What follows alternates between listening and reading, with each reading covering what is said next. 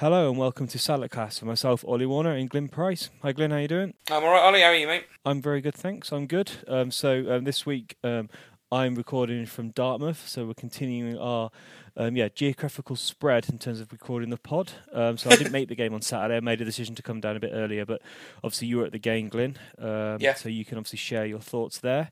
and yeah, I hear you had a bit of an interesting shout out here from yeah. one of our um, exile fans. So yeah, I'll kind of let you let you share that. Yeah, so while you were obviously down in down south sunning yourself because it was quite a nice day on Saturday, wasn't it? I was at the match as usual, and um, yeah, I had an interesting conversation with a guy sitting in front of me. Um, he had a sort of northern accent. Turned out he was from uh, Warrington, um, and he he turned around and the first thing he said was, "Are you the guys that do the podcast?" And it was to me and my brother. And uh, I said, "Oh yeah, how, how do you know they were there?" And he, he gave me the story about his son, who um, had, had, sort of spotted us last time for recognising my voice, which was quite weird.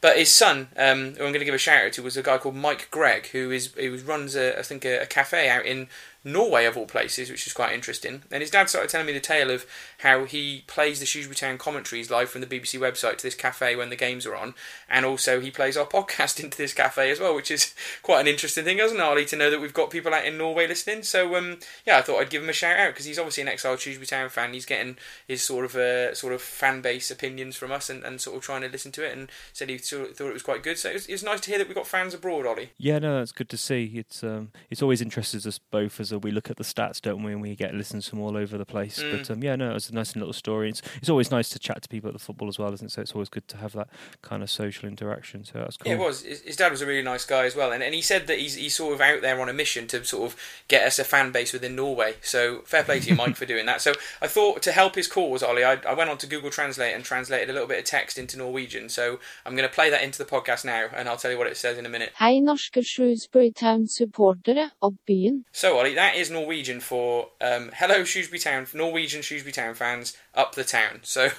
hopefully that'll help him on his mission to recruit some Norwegian Shrewsbury Town fans, and we might get we might get him coming over one day like the Sweden Shrews do. So yeah, it, it was a lovely bloke, his dad, and uh, yeah, fair play. We've got an exile out there doing the doing the good work for Shrewsbury Town, and I thought it was uh, quite an interesting, nice way to start the podcast. Cool. So should we get into the, the get into the the body of the pod? So we've got two games to cover this week. So the the Valentine's um, Day defeat to Peterborough, and then obviously yeah. the home victory to to AFC Wimbledon. So um, yeah, let's go into the games. They have another corner, second in quick succession. Here it comes from Tolley. Tinson's in there, comes back for Darby, and he scores! Duane Darby hammers the ball into the roof of the net. Aldershot couldn't deal with a corner, and it's Darby for Shrewsbury Town. So on um, the 14th of Feb, um, Shrewsbury lost 2 1 to Peterborough. Um, low attendance actually at Peterborough, um, just over 4,000 um, for a Tuesday night game. Mm. Um, Shrewsbury did take the lead for a penalty from Humphrey, but unfortunately, he was a bit of a silly boy and got sent off on the 55th minute, which completely swung the game against Shrewsbury. so in terms of the team, so there's a couple of changes actually. Um, so up front, Dodds and Humphreys came in um, for Roberts and Ladapo. Ladapo had a bit of a hamstring injury. I think Roberts was rested. Um, yeah. And in the place of an injured Ogogo, um, Morris came in. Um, the back four was the same as normal. Um, Luvala, um, Riley, Nsiala, Sadler, and Brown. Rodman on the wing, Whalley on the wing again. So it's nice to have that kind of consistency we're seeing from the, the team. But um, yeah, a bit of freshening up in terms of we've had, had quite a few gains recently. So into the game. So um, a deliberate handball by the Peterborough fullback. Um, I don't know if you've seen that, Glyn. It looked like it was definitely a handball to me. Yeah, it did, it did look like that, didn't it? On the highlights, it was one. It was one of the first things shown. I mean, before that, it was a lot of chances for Peterborough, wasn't there, Ollie? You know, it looked like they were well on top. And I, I listened to it on the radio. I don't quite don't know where you were last week, but um, it didn't sound like we played all, all too well as the summary of it. You know, we, we, we had good spells, but in general, it was Peterborough's game, and we we did well to go one 0 up really. And yeah, cross across to the back post, wasn't it? And the guy jumped up to try and I can't remember the striker was. I think it was Dodds, wasn't it? He was trying to win the header against and sort of hand went up, looked totally deliberate, and yeah, Stonewall penalty. I don't think anyone was really complaining. Um, up to that point, um, they had a lot of chances. And when we did score, the commentator on Shrews Player did say it was an unlikely lead, um, which I think is probably quite fair, actually. Um, it wasn't the best penalty in the world, was it? No, low straight at the keeper, wasn't it? And um, he sort of dived over it a little bit, to be honest with you. And um, yep. I think when you're looking for your first goal at a new club, you know, and you present it with an opportunity like that, which which Humphreys obviously had, you know, took the chance and put Town 1 0 up. And um, yeah, it, it, it, looked like it was going right then, didn't it? Maybe that would have been the tide turning. But obviously things conspired against us later on. One of the things I would say from watching the highlights and having talked to I, talked to one of the lads who was there. I'll bring it up a bit in a bit, but um, you know, Leutwiler made a lot of good saves in the first half as well. So we're going to probably spend a bit of time talking about Leutwiler for other reasons, but should be noted that the first half again, like at Scunthorpe, he made some really vital saves at good times. Um, again, kicking was probably an issue, but should we just say that really? I agree with that from what I saw, and also, um, what was your view on the sending off? Well, I, I, I, spoke to a friend of ours who used to play for for the away supporters, Andy Davis, who's one of the um, well, sort of co he used to be the co-commentator for Shrewsweb, but they've started taking the, the Radio Shropshire yeah. commentary now, haven't they? So um, yeah, I think he sits at you know good old Andy he still gets his press pass. he doesn't want to pay to go and watch the football, so he sneaks in there every week. But um, yeah, I met him in the pub before the game on Saturday, and um, he was giving me a bit of his view of what happened for it, and, and I've watched the replay, and I, I, I can see why he said it. It's just if if a player, you know, he, he, he had his back to the ball when the ball hit him, didn't he, retreating from the ball, um, but in all seriousness, if you watch the highlights, he'd approached the ball and had tried to block that free kick being taken quickly. Now, if that was someone against us, I'd have been screaming for a yellow card as well, Ollie. And I, I don't know what you think about it, but I know I don't really think he's got much of a leg to stand on with that, has he? No, nothing at all. And one of our players tells him to kind of put, um, slow them down, um, and he follows that instruction. Ah, okay. He should have known he's got a yellow, um, and yeah, he was a bit foolish, wasn't it? And Hurst mm. and um, and that can argue as much as they want, but I think he's probably watched back and thought, "Silly lad." Um, and yeah, we move on, I guess. Um, yeah, in terms in terms of me following this game, I followed the game on, on Twitter, following Lewis um, Lewis Cox's oh, right, feed okay. um, in the pub, just quickly looking as uh, we went out for Valentine's Day. So, yeah, so obviously it seemed to be as soon as um, we went down to ten men, um, it just seems like the floodgates opened, and it was only a matter of time mm. that they were going to score. And seventy first and and seventy eighth minute, and they took the lead. And yeah, I think that was it. Really, wasn't it? Game over. Um, bit just disappointing, really the first goal was a bit of a, a, a, didn't like to see that really a bit more flapping from Leutwiler wasn't it? Right on his line sort of yep. cornering sort of headed into the top corner. It looked like I don't know who was on the post but it looked like they sort of got in each other's way Leutwiler and the defender. So that wasn't too great to see but um, he, he, took a few two a few knocks for that didn't he? Um, despite the saves in the first half. It, uh, one of the things I was going to say about Humphrey getting sent off as well is that first tackle he made for his first yellow that was on the highlights. It looked like a pretty strong challenge. Like you know there was a yeah, few, few sort of Peterborough fans shouting for a red then. So yeah he had an interesting game didn't he? And obviously their first goal, yeah, as you, as you, said, to get 1 1 was a bit flapping. It didn't look too good. And then the second goal, I, I looked at that and I thought Dodds got done a little bit too easy before the cross.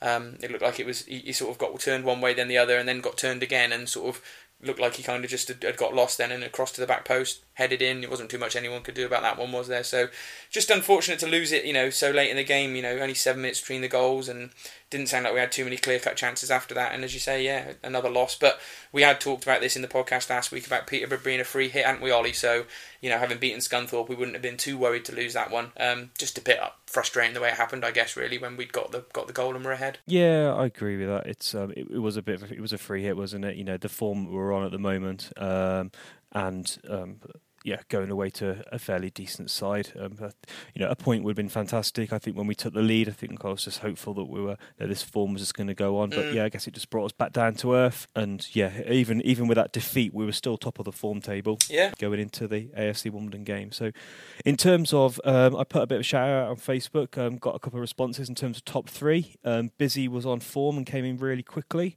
So Busy's top three for this game was Toto, Whalley, and Deegan and then a gentleman called John Bailey um, came in with Whalley, Leutwiler, and Brown. Um, so a few defenders in there, yeah. um, both of them defensive midfielder, defender, and Whalley does seem to be doing well, doesn't he? I've missed the last two games, but um, he's definitely um, been um, full of confidence at the moment and full of running. And yeah, be interested to get your view on um, Whalley um, in the AFC Wimbledon game. So yeah, that was the the Peter game. I don't know if there's anything else to say. No, uh, extra to say there, Glyn. Just quite in- interesting that it was busy that gave us his top three because um, one of the other stories that Andy uh, Andy Davis told me is he, he actually took his uh, his girlfriend. Oh, sorry, his girlfriend, his wife. Actually, I went to the wedding. I should remember that. Um, he took his wife to Peterborough on Valentine's Day. So I don't think he won any points for it. But apparently at halftime they bumped into Busy and he said something a, a rather off colour comment to them that slightly ruined Valentine's Day. So there we go. It's all good. Busy's had a bit of an interesting week, hasn't he? Considering he, he, has got, had an interesting week. Thrown out at the at the Wimbledon game for all sorts of stuff. But there we go. Who, who, knows what's going on? But yeah, I just thought it was quite funny that he was involved in the story that I got told at the pub anyway. So yeah, that that was the end of it. As I say, we didn't we didn't really do too much damage, did we? The way some of the other results went on Tuesday, it didn't really move us around in the table too much. The gap kind of stayed stayed pretty similar, didn't it? So all in all, we, Yep. it looked like a bit of a bump in the road to me. And then obviously we had the chance to put things right against a team that were pretty much struggling in Wimbledon. So yeah, we'll, we'll move on to that. Really, do you want to just give us a brief outline of that game, Ollie? Yep. So, um, so a nice um, Saturday. Um, f- springs in the air, daffodils It are was, popping up. yeah. Um, and um, Shrewsbury uh, managed to um, claw a um, two-one um, victory after what felt like it was going to be a draw. Listening to Mm. that, my girlfriend, bless her, is very intolerant of my Shrewsbury Town addiction. Um, walking around Dartmouth with the Shrews player in one ear as we went round with a dog, um, bouncing up and down when we scored. So that was quite funny. Um, so the attendance was um, 5,700. There was 318 um, Wimbledon fans. Um, so I saw there was an offer, but the attendance still hasn't gotten over that magic 6,000 number. No. Still quite short of that. So that was a bit frustrating. Mm. But in terms of team selection, so um, Yates came in um, f- rather than Morris. Um, Deegan, Rodman, Brown, Sadler, Toto, Riley, Leutwiler again, Worley again, um, and Roberts and Ladapo, um, our lethal strike partners, um, returned Exactly. to the side. Yeah, it was good to have him back. So yeah, so Glyn, interesting stat before we kind of go into the game. I heard um, on the Shrews Play that um, Wimbledon had never won in Shropshire and still haven't. Wow. So that's quite an interesting, um, quite an interesting stat. Um, I'm not sure whether that's AFC Wimbledon or whether that's MK Dons and AFC Wimbledon um, combined. Yeah. But still, um, it's a good record to have, um, and hopefully that will that will stay in, in, in force for a long time to come. You'd have thought they would have come across Telford at some point, wouldn't you? And they would have beaten them because Telford lose to Yeah. everyone over the last five years. So maybe maybe Telford must have beaten them when they were sort of going up and they were and Telford were going back down. But there we go.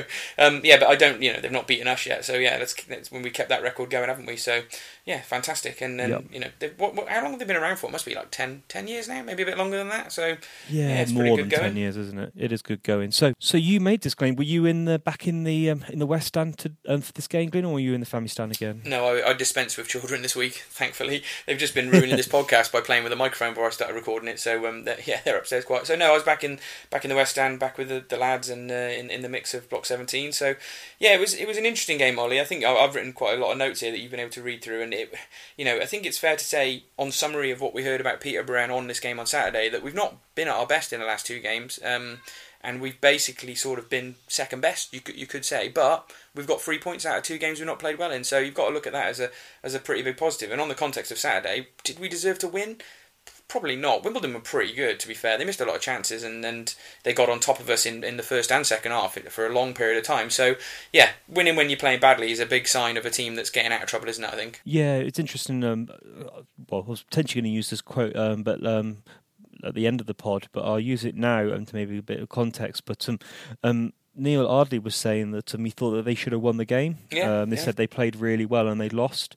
Um, and watching on the highlights, it looked like they did have the, a lot more chances than we did. Um, there's a few poor chances from Salah, but Mm. yeah. So, um, so how did we start? Was it was there a good tempo to the to the team, or was it a little bit a little bit dour? Yeah, it wasn't it wasn't a great start. I say they, they got on top of the game early. I think for the first half, they they were basically the better team for the first half of the first half, and we got back into it in the second half of the first half. But yeah, they, they got on top, and we, we struggled to get to the pattern of the game we've been playing at home recently. You know, more front foot football, attacking football, and, and you know getting the wingers involved as much. Riley, um, Rodman, and Whalley didn't really see that much of the ball in the first 15, 20 minutes. Um, and Ladapo and Roberts were pretty isolated. We really were penned back, and they had a series of reasonably good chances, and, and they had a lot of corners in the last in the first ten minutes as well, which we had to defend. And the defenders did well getting rid of them, but it was a lot of pressure and, and putting bodies on the line. And it, you know, it was just interesting that we've not. I don't think we've started a home game like that for quite a while now. Since maybe we played Fleetwood, that was probably the other bad performance, wasn't it? But um, we, we managed to stop them from scoring in that first twenty minutes, so that was that was the key really. And um, yeah, it was it wasn't the greatest start. It's, um, it's I guess um, the form has been fantastic, and I guess it, we were going to come um, stuck eventually. And I guess almost um, did we say that we missed Ogogo? Was I think go go was Yeah. a missing chemistry um, from the from the team? Yeah, so I mean, I've I've got to, we could talk about Yates later on, but it's, you know whether we do it now or not while we're running through the game, I might come back to Yates. But yeah, we, we definitely missed Ogogo. Um, to me, I, I, I've I've got some thoughts on Yates, and we'll, we'll, we'll say we'll come back to that. But I think he might be more of an attacking player. Yates being being sort of not forced, but saying Yeah. come come in and do a job in a more defensive performance. uh, You know, covering what the sort of thing that um, Ogogo would do, which is interesting because that Morris that we've got on loan seems to be a more defensive midfielder. So it was interesting that he never played, but yeah, uh, we can talk about Yates and his performance later on. But yeah, he, he didn't he didn't impress me all that much. If I'm perfectly honest with you, but there were people who were impressed by him, so that was interesting. I, I think as, as the half wore on, though, one of the more obvious things that came out of the game, Ollie, was the bloody referee. Um, he was one of the worst we've had at home this season, and, and I know we've had a lot of bad refs this season, but he was just um, one of those referees that was just poor for both teams, and he made a lot of bad decisions. And there were times where he just wasn't wasn't really watching the play. I think his name's Kevin Johnson. I don't don't really remember us having him before, but um, yeah, I, I kind of put in the agenda, my God, where to start. You know, he he pulled us back when we were going on a break because a player run into the post. It clearly wasn't a head injury. Everyone could see it, but he stopped. He stopped one of our counter attacks doing that. He was really bad with the advantage for both teams. Sometimes he'd let things go. Sometimes he'd call it back, and it was almost always the wrong decision. Um, he he did give them pretty much all the decisions in the first half. It was a very disjointed, unbalanced performance from the referee. I think um, he missed blatant fouls. Fouls. He, Roberts got clogged right near the end of the first half, and he was literally about two foot away from it. But he wasn't. He wasn't watching the play. He was literally randomly staring upfield. Um, and he was just one of those refs that wanted to be centre of attention. He was over official. You know, officious. I think is the word, isn't it? He was just very pedantic, and it yeah. was just you know, look at me, look at me, kind of thing. And it was it was just it was annoying. And the worst thing was Wimbledon got to grips with it more than we did. We they played the game. Whenever they went down with a little foul, you could hear their players sort of shouting out and screaming, whereas we were sort of you know getting frustrated with it, and and that and then the referee would give it something else against it, and the crowd were getting annoyed and yeah, it, was just it was just very poor from the referee, and it continued for the whole game. Obviously, he made some decisions later on that went our way, but in general, his performance was pretty bad. Yeah, Hurst mentioned this uh, um, at the end of the in the post match interview. Um, he was saying that him and Neal Ardley were both confused by some of the decisions. um, when you've got both managers both agreeing that the referee's a bit poor. Yeah, um, yeah, it's um, it does question and yeah, um, BBC Shropshire um, were, were mentioning it as well, mm. and um, sounds like he ruined uh, ruined what could have been a potentially a, bit of a better game. But um, yeah. I guess um, yeah, I guess that's the way it goes sometimes. One thing they did mention, and one thing that um, Hurst mentioned that the crowd reacted to, um, was the corners. So can you can you share what was happening with all these different corners? Yeah, so I think I think I've read in your notes later on that they'd worked on corners this week, and I put on Twitter during the game that they clearly had worked on corners this week because because they were trying all sorts of random things, and they were none. The first three corners we had, one of them was like this weird sort of low trajectory ball into the box, which Whalley literally just passed straight to one of their players. The next one, all our players clustered like miles out the box, like away from the goal, and they all like ran in on these different like angles, and they did a few of these tight corners, and all of them, Ollie, were really bad, and people were just saying it was like the worst succession of corners that I've, I've ever seen. You know, we had a bad corner the other week, didn't we? But like to have three or four corners, which were just a total waste of good chances, and considering we actually scored our winning goal from a corner direct to the back post to a big player, it doesn't does it really need to be more complicated than that at the moment? You know, I think that you know having a, having to work on corners and set pieces in training is all good, but you know when they don't come off like they did on Saturday, I don't know, is it counterproductive? Must be a little bit. Why do you think they were? I've got an opinion on why I think they were maybe doing that. Um, what do, what was your view? Why do you think they were doing um, these different corners? I, I, honestly don't know. I suppose you obviously need more more sort of different approaches from corners in your arsenal because you, you're always sort of trying to play different teams or defend things differently. You know, man marking, zonal marking. You know, might play a, a team that's got tall centre backs or short centre backs. So I, I, can understand why you need to have some different approaches in there. But you know, we haven't been that bad from corners since Hurst took over. We've scored a few goals from corners, haven't we? And they've been more direct. That's been more as a result of the fact we've got a bit more height in the team. But yeah, I don't know. What, why do you think they've started doing it? Um, I think it's because they're a big side. Yeah. Uh, maybe he thought that um, only really Toto's got any height among them. Obviously, Rodman's not too yeah. um, short, um, but maybe thought we had to try and do something different, try and take advantage of those opportunities. But um, it's rather ironic, isn't it, that you have this plan um, to try and counteract their height, and yeah, a simple classic corner is the one that yeah gets the ball in the back of the net. Yeah, but none of the corners we took were like short corners, and then to to knock, to knock a second cross in or work it in there, they were just like these weird weird they were just look you know strange sort of thing that we never see at the meadow do you know what i mean? So they didn't they didn't work unfortunately and, and you know that was for our few chances when we did get forward we did generate a couple of corners and we seemed to waste them which was a bit of a frustration. But um yeah we, we were sort of still riding our luck with wimbledon. They were keeping creating chances and eventually the first sort of moment of the game came and we had a goal disallowed. I don't know if you. I think the highlights don't show it, but um, it was for me. It was rightly disallowed. It was a sort of long shot from Rodman, and Yates got in there, but he was well offside by the look of it. Even though I was down the other end of the pitch, and, and no one really moaned about it on the town side. So I don't think it was too much to complain about with that one. No, it looked like um, from the extended highlights, it looked like he was offside. Um, it looked like, um, and the linesman flagged pretty quickly, didn't he? So yeah. Um, yeah. no one really complained, and we moved on. And so I guess that was the end. Is there anything else really to mention this from the first half? Yeah, there was another sort of half chance we had where a sort of a Don's defender headed it back, um, and it fell to Roberts, and he did a nice little reverse pass to Ladapo, and, and he almost got in there first to have the shot, but I think the defender kind of got there and, and put him off. So that was that was a bit unfortunate. There was obviously Riley's injury, which is unfortunate, Ollie, because our best play probably came through him towards the end of the half before it went pop. Um, he was doing really well with the overlaps with Whalley, um, but yeah, he was chasing the long ball down, and, and his and his hamstring seemed to just go. And the referee again was a total moron at that point in time. Instead of letting him go off or even getting a stretcher, he made him walk get off the side of the pitch, and then obviously with a with a clear hamstring injury that he was going to get substituted for, um, was trying to make him walk around the side, walk around all the way around the pitch. So yeah, that referee, he was he was an idiot. So that's going to be unfortunate for missing Riley for a period of time because obviously hamstring injuries can be pretty problematic, can't they? Yeah, they certainly can. Um, they certainly can, and yeah, he's been doing well. At least I guess we have do have a backup with Grimmer, but yes. I've been very impressed with Riley in the last few weeks. Um, so in terms of summary of the first half, would you say who who edged it? Well, I think they still edged it. To be honest with you, I think when Dom Smith came on and he was a little bit shaky to start when, when Riley went off, and then towards the end of the of the of the, first half, obviously they had two absolutely golden chances. One where they had a long shot that hit the upright and the bar, and then another one where they just literally after that moment they turned it back into the box and there was no one there to turn it home. So at that point in time, we were pretty lucky to not be one or maybe maybe two 0 two 0 behind, and obviously then they had a goal disallowed as well, which on first evidence looked quite harsh to me. You know, the striker just seemed to be more powerful than our defender, and he headed it home. And, and considering how bad the referee had been and all the grief he got off town fans, he suddenly did us a massive favour. So that got us out of jail. So yeah, in, in, summary, you know, we, we came back into it in the second half. We didn't create too many clear cut chances, but um, in the first half, sorry, but yeah, I think we were the happier team to be going in at nil nil. They would definitely have been more frustrated about it than us. Yeah, and we came out for the second half. How did that start? Um, pretty similar. Again, they, they got on top.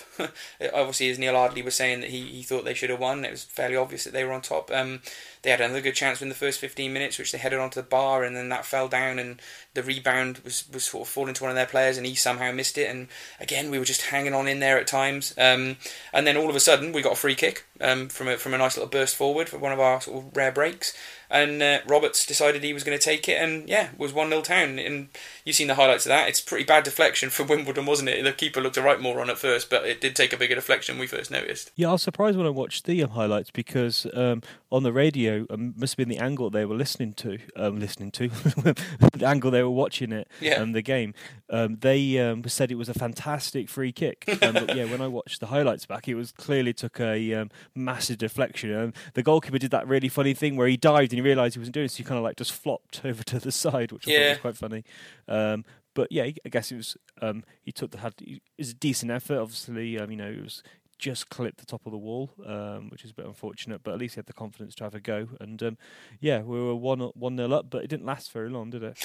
No, it didn't. To be fair, I say with that goal, it was it literally went right in the centre of the goal where the keeper had been standing, and you you've got to be mad as a keeper when that happens. You might as well just stood there and took it. But yeah, it didn't last too long. They literally came right back at us. You know that our goal really sort of annoyed them because they'd been playing so well. It was one of those ones of like, oh damn it. And they, they roared back at us and they had a half chance. And then obviously, a couple of minutes after that, they had a sort of a, a chance where it fell from one of our defenders. I think it sort of just fell nicely for him. Took, one of the Wimbledon players took a touch, fired it in our goal. Now, on Saturday, everyone was raging at Leutwiler because it sort of went in right at the bottom left hand corner of the goal and he sort of looked like he dived over it. But it looked really slow, the shot to us in the ground on Saturday. It was like, I could have saved that, I could have saved that. Now, it still doesn't look good on the replay, but the shot looks slightly faster. I don't know if someone had sped it up, but it looks slightly harder to save on the replay than it did on Saturday. But either way, you'd have expected Leutwiler to save it. In all honesty, um, it was a bit of a bit of a bit of a bit of a shocker considering he had one in the last game as well. So um, that wasn't ideal to get us back to one-one. But yeah, what did you make of Leutwiler? Did you think it was quite as hard as I think it probably looked on the replays or not? No, it was poor. Um, really soft. Um, he made a mistake in the Peter game. I thought the first goal was his mistake when yeah. he flapped at it. Um, and here again, um, you know, he, and you can tell from his own reaction. So he, he stands yeah. up. He's clearly annoyed um, with himself. Uh, I think it was soft and poor and um, while Leutwiler has been a great servant, this week has kind of highlighted why Hurst was looking for a new goalkeeper. Mm, the mm. rumours, if the rumours are to be tr- um, to trusted, um, he was trying to sign the Grimsby goalkeeper. So, um, not going to slate Leutwiler. He's been a great servant and saved more points than he's lost. But yes. yeah, um, that was a bit of put us under pressure there. And I think if we hadn't got the winner, I think we would have been blaming Leutwiler there for for dropping um, three points. Yeah. But yeah, so that was and it's a bit of a shame really. It was took we that happened so quickly. So we took the lead and then quite quickly um, mm. we um, we lost it. But I guess it shows um, our mentality that we, we carried on going, and um, yeah, we got the winner in the end. But Yeah, we certainly didn't give up. yeah, there was a gap, bit of a gap, obviously, between when we scored the second, because um, and so they scored um, their equaliser in the 68th minute, and then we scored the winner in extra time. So Yeah. um, how did the game kind of pan out um, after they'd scored? Yeah, so uh, yeah, it it was obviously the goal went in and it was one one and it got really nervy in the ground. Really did. It felt it felt like a huge game on Saturday. Ollie in the crowd it was was quite loud and boisterous, but it sometimes it was really positive and sometimes it was that sort of nervous energy that you get when you're playing in a game. People were starting to see the results. There was a lot of draws and, and a few of the teams down the bottom were losing. So you know, getting a win would have been would have been massive. But yeah, there was that there was that nervousness. It wasn't negativity. It was just nervousness. I think. Um, so the game the game went on. There was a really good moment that you would have loved um, where Toto made this huge sliding tackle. It was like he came from another postcode. Honestly, he, he slid in from about twenty yards away by the look of it, and he, he perfectly won the ball. If if he'd got it even a, millimeter or two other way, he would have been a corner. It would have been a penalty, and it would have been a red card as well, probably because it looked like he was last man. And that that got the crowd revved up a little bit after the goal had gone in. Um, and then you know we, we actually had a bit more of an attack in the last sort of 10, 15 minutes. They still had a lot of chances. Um, but yeah, uh, we really gave it a go. But we started to tire towards the end, and it did look like it was going to be one-one, and and Dons were going to get away with a point, or even you know me the ones that nicked it. So yeah, it, it was. Uh, it was it was a bit interesting, and then obviously yeah, it was it, they kept going right to the end, um, and yeah, it was it was a good goal really. But that's what I was saying about the corners. Just put a corner in and find Toto, and you've got a good chance every week. And he, he took it really well. He actually didn't head it straight. He, he took a little bit off it and sort of aimed it into the corner, which was which was a lovely finish from from the goal. So yeah, you you've seen the highlights again, haven't you, Ollie? So what was your reading? What did you make of the finish? Because it went mental when we scored. Yeah, it was it was a really nice corner, perfectly you know, really good corner from Whalley, so that was nice. And um, yeah, it was a really good um, good header. He um, directed it into the opposite corner Yeah, from which way it came. So no, it was really good fair, fair play to him. And um, he's been close a few times, hasn't he, in the last few weeks? Um, Yeah.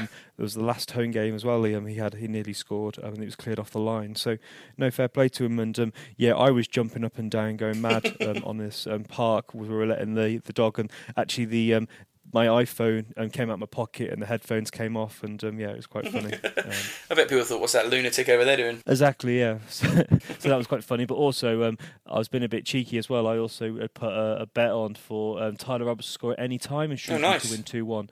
Oh. So um, so from a four pound bet, I won seventy six quid. So that was quite a nice um, sweetener as well. So Yeah. yeah, I'm doing all right with those little. Yeah, I was going to say bets that, the that's the second one you've won in the last few weeks, isn't it? To be fair, so is, there we yeah. go. Fair play, Ollie. You should you should be well ahead in the predictions. You're only four points ahead. You should be better than that. So um, that was obviously the goal that went in, and that was that was two one then. And but it was still quite a bit of time went on. I think you know even though it was just into injury time, there was still four minutes of injury time, and it probably dragged on to maybe maybe five and a half.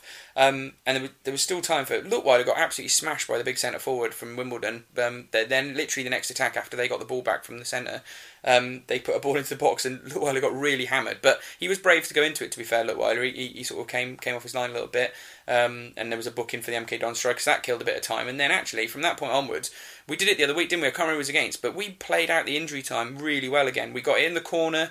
Um, I think Payne had come on by that point. He was pretty impressive when he came on to kill the game off.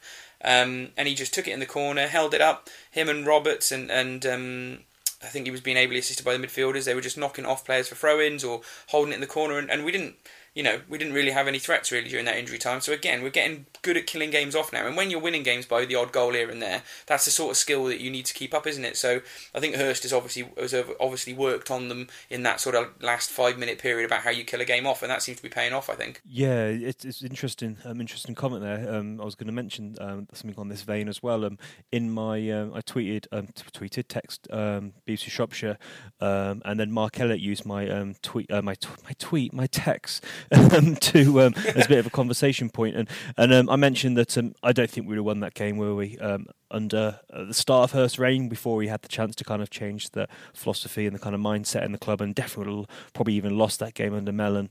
Um, so yeah, it just shows how you know how the how the mentality has changed in the team. I think it's right because even though we weren't great, and we, you know, no one's going to say that we played spectacularly on Saturday. You, you can't say their heads ever dropped, even after the equaliser, which we, was happening a lot, wasn't it, when we were playing as poor as we were earlier this season. Their heads never dropped, and they did keep going. You know, there was a lot of you know, I'm saying they didn't play well. The specifics are passing was a bit off. We just didn't really drive on as much as we did. And Wimbledon played well. You know, to be fair to Wimbledon, they've been on a bad run by the seams of it. But if they play like that, I can't see them getting dragged down into the relegation trouble unless they get that unlucky every week. So, um, yeah, there were a lot of reasons as to why we played poorly. Not just our players, but also because we were playing against some pretty good, quick young lads who they had. To be honest with you, they look they look quite good. So that was that. And then obviously, yeah, we held it in the corner, and then that was the final whistle. And, and one thing I did, Ollie, is I recorded the actual final whistle and the audio on my phone at the end of the game, and it's quite it's quite nice to listen to because it gives anyone that wasn't there that real feeling of how much pressure and sort of relief and just elation there was at the end of the game. So again, I'm going to play that in now, Ollie, and uh, yeah, we can we can just move on then from then.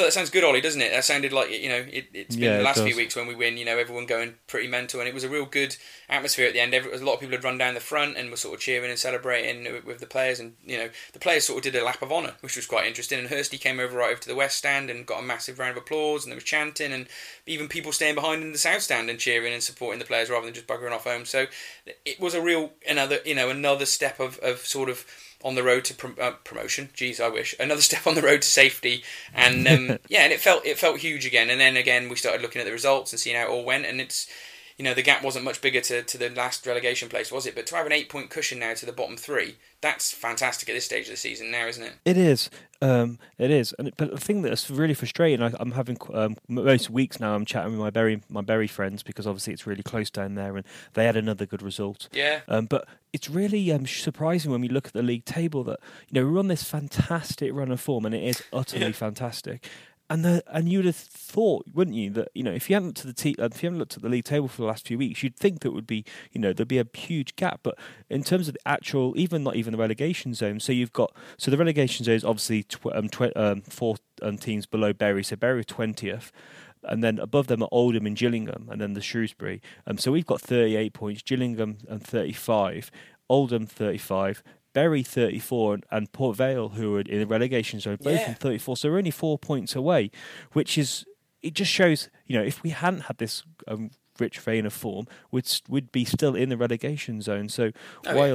Um, obviously it's a shame there isn't that big a gap, and you're right to point out that yes, Swindon and Chesterfield and Coventry are kind of cut adrift a bit now, aren't they? Mm. Um, with a four point gap between Swindon and Port Vale. So, but um, yeah. it's a- So what was the kind of chatter as we kind of left the, the ground? What was there? Is everyone pretty? I mean, everyone was pretty elated. Yeah, yeah, it was it was good. We were sort of having a, having a chat about the game. It's just it was, it's nice to go away not moaning, really, isn't it? And just talking about some of the good things that are happening. I think there was a lot of it, people being a bit expressing concern about Riley being injured, as I mentioned before. We, we could do without not having him for a while. I know you like Grimmer, but I do think Riley's been one of the one of the good things about the way we've been playing attacking football. He's been offering a real good foil as an overlap. So that was a bit of a shame. But yeah, it was just everyone was just chuffed and, and happy and. Um, yeah, it's quite interesting. I was just going back to what you were saying about the league table, though. I think it's interesting. I was looking at it, and I, I think that even up as far as Northampton, you can talk about teams being in the relegation battle.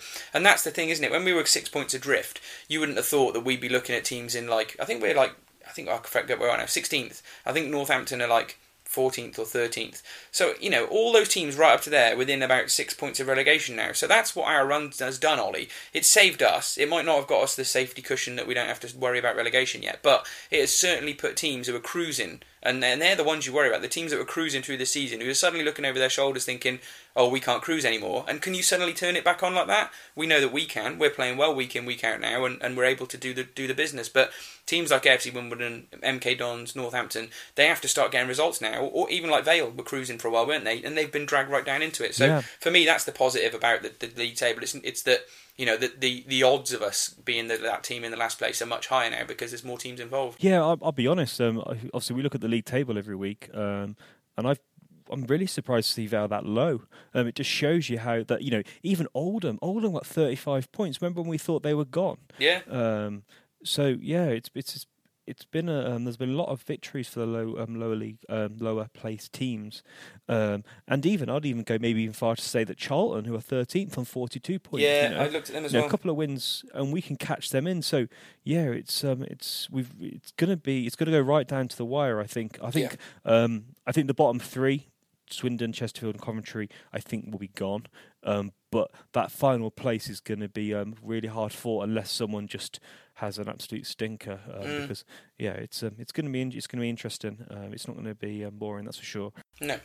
One team will have a stinker, and I, you know, can't see it being us the way we're playing and the way Hurst got them playing No. because we're not going to be losing games by a massive amount of goals. We're going to ship maybe one or two and, and lose a game occasionally here and win a game game occasionally there. So I, I think we're only looking at maybe I reckon two or three wins is probably going to be enough. Three wins is probably be enough now, I reckon, and we've certainly got enough home games against teams that we sh- should be beating, like Coventry soon, and maybe even MK Dons away next weekend. You know, that, there's no reason why we can't go there and win the way we're playing. So let's just get them wins in the bank as soon as possible and stop stop worrying about it. But there we go. That, that's the league table. Anyway, I did make some other observations. Ollie, uh, Wimbledon's yeah. away Wimbledon's away kit is one of the worst away kits I've ever seen.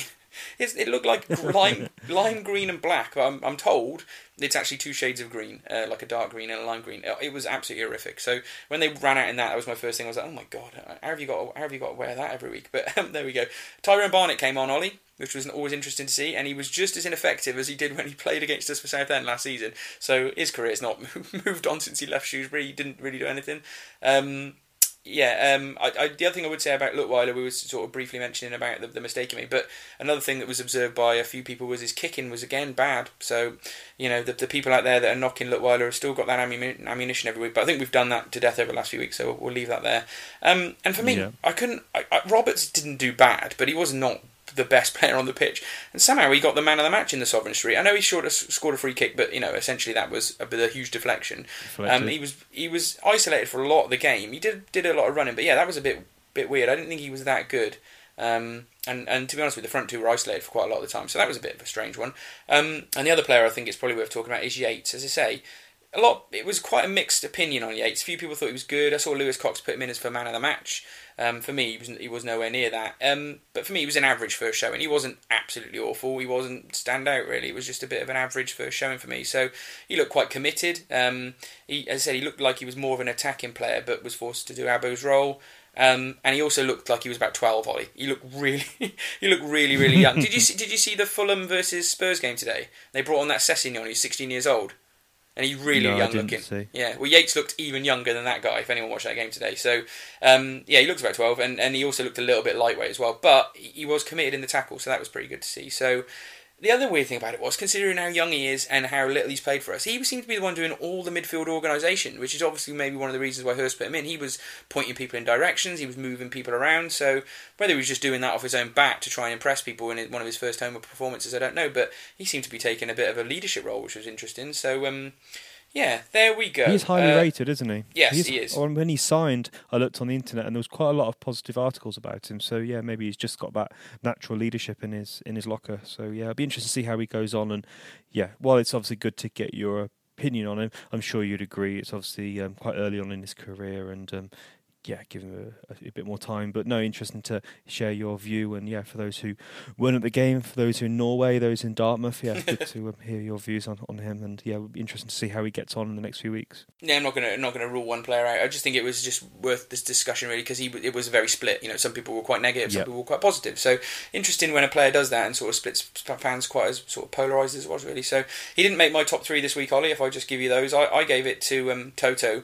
I thought he was really good at the back. Considering we were under a lot of pressure, he was there or thereabouts to put players off and won his fair share headers from corners and obviously popping up with that vital goal. You know that that was pressure. That was he, he knew he was going to be getting the last chance of the game probably and. I think he did brilliantly with his header, so I gave him man of the match. Um, I gave Deegan second place. He, he actually did step up, Ollie, considering Abu wasn't there. You know, a lot of the time it's Abu that Yeah. stands out in midfield. He really did step up. He was a bit more driven. He got forward. He played forward passes, which is rare. um, won a lot of his tackles and, and really kept going when Wimbledon were attacking us all the time. He did provide that shield, so I gave Deegan second, and then I gave Sadler third place. Again, I think he's just improving week on week and, and playing at that good level and pretty similar to Toto without the goal really. So he, he put a lot of challenges in and, and kept Marshall in the back line and was skipper on Saturday as well. I think I think he was skipper anyway. But yeah, good performance all round. So um, yeah, it really shows it was the defensive-minded players that got my top threes this week. Oh, fantastic! Good to hear. Mm. Um, yeah, it's interesting to have a few different faces in there. Um, Yeah. and obviously, yeah, it's going to be see- interesting to see who's going to um, pick up the baton of Ogogo um, Mm. um, of the last few weeks. So that'll be interesting to see who starts as well against MK Dons next week. So um, should we just share a few three-word match reports? Yeah. Um, so a few few good ones. So um, I felt Lewis went for same old one balls, um, which um, I think he's linking back to long ball football, which Mark um, Mark Elliott ended up getting a bit of an argument um, live on air where he, he said that they were playing long ball hoofball. Uh, Oh, I think so. exact words, but he was insinuating that um, that they were you know quite physical and didn't really try to play, and he got a bit of abuse from their local radio station. So I thought that was quite funny. To be fair to their local radio station, I would agree with that. They had a big guy up front, but they actually played a lot. You know, they were not a sort of hoof merchant team. and To be fair, so yeah, I don't really, really disagree with Mark Elliott, but I thought they were pretty neat. To be honest with you. Okay, interesting. Um, so we got um, so Steve saying um, got out fought, um, AD saying another three points, um, Trev saying game um, one ugly. Um, one person was a little bit negative, um, and I might call him out, call him boring. Barry um, said post is becoming boring, so he's obviously getting a little bit fed up of the three word match reports. But everyone seems to. We get a lot of responses, so I'll carry on doing them. I think everybody enjoys them. Um, Cheer up, Barry. Yeah, someone said, yeah, exactly. Cheer up, Barry. So someone said busy kicked out, so which we mentioned. yeah. Um, sack the ref. Um, ref needs shooting. Um, and yeah, so a lot of bit, a lot about fighting, a lot about grit, a lot about the ref. Um, bit quite similar to, to what you said so far, Glyn. So yeah, there were three word match reports. Yeah, there was there was quite a few of them. I saw one about pies. I can't remember what it was now, but apparently someone bought a pie on yeah, Saturday. There was no Piegate. filling in I it. heard about this. There was no filling in it, and they took it back and got another pie, and it also didn't have any filling in it. So you know, cost cutting's one thing, but you know, removing the actual filling from pies is probably going a step too far. But I'm sure that the guy that stepped up to say, "I'm the catering manager. If you've got any problems, please talk to me. I've got everything in hand." Obviously, he's not checking his pies, has he? So he needs to get checking your pies, mate. I wonder uh, where those fill-ins are gone. I bet. I bet I know where they, those fill-ins have gone to the Sovereign Club, haven't they? That's where they've gone. Maybe, maybe. So bitter. um, so yeah, that wasn't great. but then I, I did say, Ollie, last season we were getting served pies with bolts in them, weren't we? So you know, at least they won't kill you these pies. So that's a good start. But there we go. I, that was the other one I saw, but I can't remember what it was now. But yeah, it's, it, I think the three Yeah. match reports are always good fun. So um, that was good. You you just listened to Paul Hurst's comments, didn't you? Just before we did the podcast, I've not had a chance to yet. Any, Yeah. any other things from that you want to pick up? No, he was honest as always. He said that um, you know, fantastic three points. The group defended well. Um, he said the performance had not kid ourselves. We didn't impose ourselves to the game. Um, he also commented about the pitch as well. wasn't fantastic. Um, he said he said we, he he said himself that we would have lost the game um, early on under his tenure, um, but it was a pleasure to have won. He said you know we won't play like like that every game. Uh, No. So yeah, so again, pretty some stewed points. Uh, nothing out of the ordinary or No, yeah, fair enough. just good summary of what you said, and um, yeah, um, it was quite funny. He was also giving um, Lewis Cox some some banter because um, obviously the um, the timing of the match report meant that Lewis Cox would have to have written his match report all over again. so um, he took quite a lot of delight with his cheeky smile, um, his Oh, cheeky. Yorkshire banter. So yeah, it was quite funny. So so yeah, that was a Paul Hurst comment. So yeah, he's always he's always good to listen to. Yeah, it's good stuff. I, I, I'd say I was. I actually walked home from the match this week and I couldn't listen to him because I think he came on quite quick. He's normally quite quick to come on with one, isn't he? So by the time I got him, I think Yeah. he'd already finished talking. So that was that really. So yeah, there we go. A win, positivity, moving on up the table, um, getting Vale into more trouble. Happy days. Um, so yeah, I think that covers it really, Ollie. So I think we'll move on to stand up news now. Well, Shrewsbury are definitely in the ascendancy. Here's Lynch. He's got that. It's gone in. Unbelievable. Two in two minutes. 3 1. So, Salop News. So, unfortunately, um, there was um, the announcement. They, I think they announced like three minutes after two. Um, so, not to give um, um, Wimbledon any thought that Ogogo might be playing. Yeah. Um, and he said that he's out, the, out for the rest of the season. And her said that's very sad. So, what's your view on um, Abs's injury? Well, it is sad, isn't it? it? You know, of all the players that had probably been the most impressive across across the season, other than maybe Brown, but also under Hurst particularly, was probably Ogogo, and he, he really had been the linchpin in the midfield, hadn't he? The player that we were relying on, and um, and had been doing fantastic and, and leading the team really. So I, I think it's a it's a real big miss, and it's it's probably not going to derail us, but you know. Probably means we won't get in the playoffs now, Ollie. but um, yeah, it is sad, and it's always bad when one of your one of your better players gets injured. It's very similar to when Wesolowski and um, Knight Percival got their knee injuries, wasn't it? They were players who were key players that we were we were really sort of um, uh, relying on at times, weren't we? And, and it was sad for them, and even worse for Wesolowski when he got injured again. But um, yeah, not good to see. It was it was not good to see the photos of him with the sort of knee brace. He's got a huge knee brace on, hasn't he? Because I think he's had he's either had some sort of operation or they've just sort of secured him up. So yeah, it was sad to see on Saturday, and I, and I wish him all the best, and I'm sure all Shrewsbury Town fans do. Yeah, no, definitely. Um, and then also there was a few other things that announced, weren't they, last this week as well? So what were those? Yeah, well, not two important things. They're going to be a, a Paul Hurst No. Q and A coming up in March, which is good because we've not really had a chance to sort of, as a fan base, sit down with the manager and hear his thoughts and, and get to ask him some questions about his football philosophies. You know, we've learnt lots as we've gone on, but I think now he's got us past a point where we were sort of desperately in trouble at the bottom of the table and wouldn't have probably been a good time to talk to the fans. Now, I think it's good that Shrewsbury Town have got round to sorting that out, and it's been one of the things I believe the Sports Parliament have been driving for for a long time as well. So it's good that that's all coming together, and it's going to be um, going to be on Radio Shropshire as usual for an hour, I think, and then there's going to be sort of a chance afterwards for other questions. That's just going to be for the room to hear. So I will. If I'm around, hopefully it's on a, on a Tuesday or a Monday when I'm actually in Shrewsbury. I will be going to that Ollie, and uh, yeah, I might take a, a, a sort of um, I might take the recorder down and speak to a few fans about it afterwards to see what they thought and maybe get something for the podcast. So yeah, I encourage everyone to go. I've been to them before. If you've never been, it's always it's always good to just sort of see what the manager's saying and feel that passion really. Yeah, I have to check the, the diaries. Um, as you know, we both travel a bit, don't we? We work, so yeah, I'd like to go, but um, we'll see. But yeah, it'd be good to for you to to share um, the thoughts and the summary with everyone. So that would be good. Um, The other thing was Aldi slash Lidl. I can never remember which bloody one of these budget supermarkets. I think it's actually- Lidl, isn't it? I think it is Lidl, yeah. Oh, it's just an ongoing joke on? Blue and Amber that I just always put the wrong one. So there we go. Um, but yeah, delayed again. Um, not enough information by the sounds of it. Um, uh, eh, who knows really?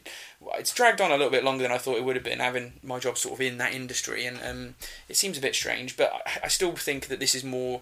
Personally, my reading of it is this is more of a little bit of a sidestep and a, and a bump in the road. But you know, any consultant worth their sort of um, so you know worth worth their time would should be able to get this plan application through now just with a bit more negotiation and Shrewsbury Town stumping up some sort of business case for what they're going to do with the 3G pitch and how it's going to run and why it's needed and who's going to be using it. So maybe just providing a little bit more information is probably going to get it over the line. So I can still see it happening at some point but I think it's probably frustrating the football club. And I think that Brian came out and did a video didn't he saying you know they instantly sort of put a Twitter Twitter tweet out saying we're very disappointed by the decision of the councillors and then did a YouTube video to follow it up which probably is just going to put councillors' backs up more than anything. But I'm sure they know what they're doing so I can see that coming down the line Ollie still And then there was a final one you've put here, stats website. So what's yeah, that? I was just looking at the stats website. I thought you might have looked at it. I, I, I, uh, it was just basically to say that you're right. You know, you'd probably you pretty much mentioned it through it, but that win again puts us to the top of the form table over the last six games. Yep.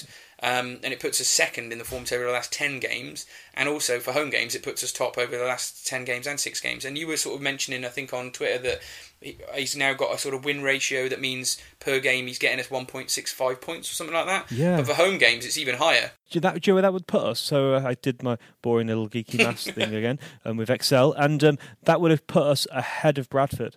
Wowzers. It's just phenomenal. Yeah, yeah. nuts, so to come in, not, and then also you can people people will say, oh yeah, I mean, so a few people gave us a little bit of abuse for these kind of kind of um, theories and kind of like you know just playing with our numbers. But I think it's good to put it in context of where Yeah. we would be. But also he's turned a team round that was heading to you know bottom of the league, heading to relegation. So it is just he's an absolute miracle worker. So it'd be really fascinating to see what he does with a full summer, full summer pre-season, um, and what he Yeah. does, um, and see how good a manager he is. And yeah, let's, let's not talk too far into the No. future, but yeah, it's very positive and good to see us at the top I think of the that's, that's it's interesting when you say about looking forward and getting excited because one of the other things that sort of I've, I've found quite interesting to think about and, and what could potentially happen down the line is obviously Paul Hurst is a Rotherham legend. You know that's where he played pretty much all his career, and I think he played over 300 games for them and is massively well received, well liked there. You know he would get a hero's welcome like Micky Mellon did when he went back to Tranmere. Do you know what I mean? Now, you know what the situation of Rotherham is at the moment, Ollie. They are currently without a manager. They've put a caretaker manager in charge. They're basically relegated from the Championship, so there's no reason for them to put a new manager in charge now, is there? You know, they might as well let the caretaker do a, a sort of Mike Jackson job.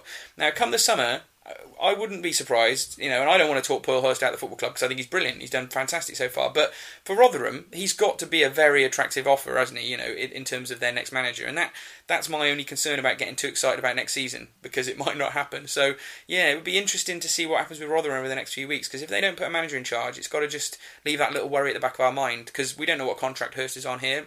Most of our managers seem to be working on a sort of one-year rolling contract, don't they? So you know that doesn't leave us much wiggle room in terms of getting compensation, I guess. But we don't know, so we're just judging it. But yeah, interesting to see where where he goes and, and where we go and where Rotherham go going forward. I guess. Yeah, it's it's, it's an interesting point, uh, a bit of a worry. Um, I'd, well, being positive, I'd hope that Hurst would be thinking, I wouldn't want to go to a well. Let's just, let's assume they get relegated. I Yeah. wouldn't want to go to a fellow League One team.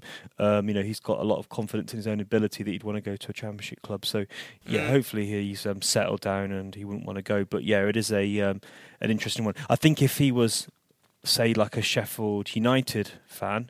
Uh, and played there, you know, a bigger club like that, I'd be very Yeah. worried. So Yeah. yeah, it's a, it's, it's an interesting point. Money talks, though, doesn't it? It's, it seems like the managers from over that side of the country are doing pretty well, aren't they? Because obviously we've nicked Hurst from Grimsby and he's doing really well. And obviously you saw the Lincoln result at the weekend as well with that um, Carey, isn't it? Their manager. It's like brothers, isn't it? And Yeah. I remember we spoke to Sam Morris on the podcast, didn't we, all that time back? And he said he was the manager from the, the East Midlands because he was covering well from east the eastern side of the country because he was covering that for a local paper at the time. And he said he was the manager he, we should have been looking at. So it seems they both both Hurst and, and the guy from Lincoln are probably going to have good careers ahead of them. Both young lads, and they seem to be doing it in a different way. So yeah, maybe that's the that's the that's the place to be getting your managers from from now on. So there we go. Maybe he'll end up at Rotherham. So yeah, I think that will sort of cover the news. Really, it wasn't too much this week, and we'll just quickly go to predictions and, and co- cover this off, Ollie. So I'm just reading through here.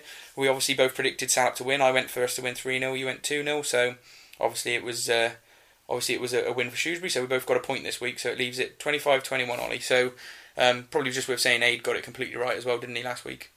He did. He should have put. A, he should have put a bet on. Um, so yeah. So we're fair play to Aid um, for that one. But actually, I forgot to mention something in the news. Um, your favourite favourite player in the whole world. Oh, yeah. he's- he signed for a new club.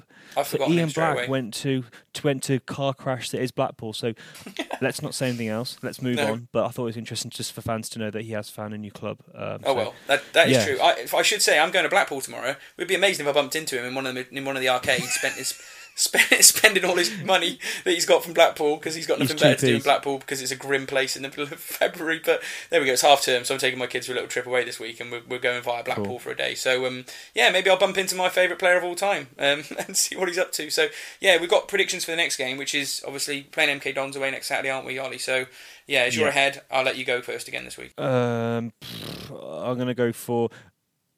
I'm gonna go with my head, no, and my head and my heart. So a bit of a mixture. I'm gonna go for a one all. I'm gonna go for a one all draw.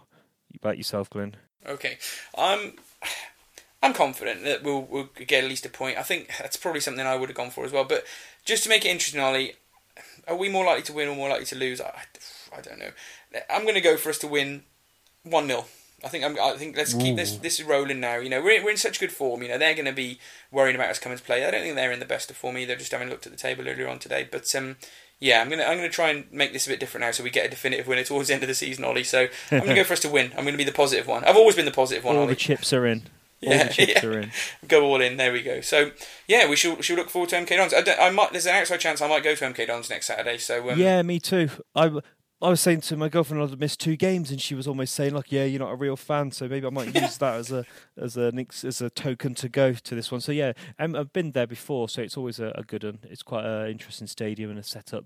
They did lose um, one 0 at home to Fleetwood. Yeah. So your favourite, one of your other favourite places, Fleetwood, Fleetwood. yeah. So um, yeah, so maybe I'll meet you there, Glyn, and um, Yeah. yeah, um, we'll um, have a we could maybe do something for the pod again. Um, maybe half time comments. Always a bit galling to put money into into the franchise as we call them, isn't it? Because you know what they did Yeah. to FC Wimbledon was not great, and you know they they've always got that stigma about them. But it's it's not a hard game to get game to, really, isn't it? You can just bomb down on the motorway. So I may well come. I may well take the kids. So.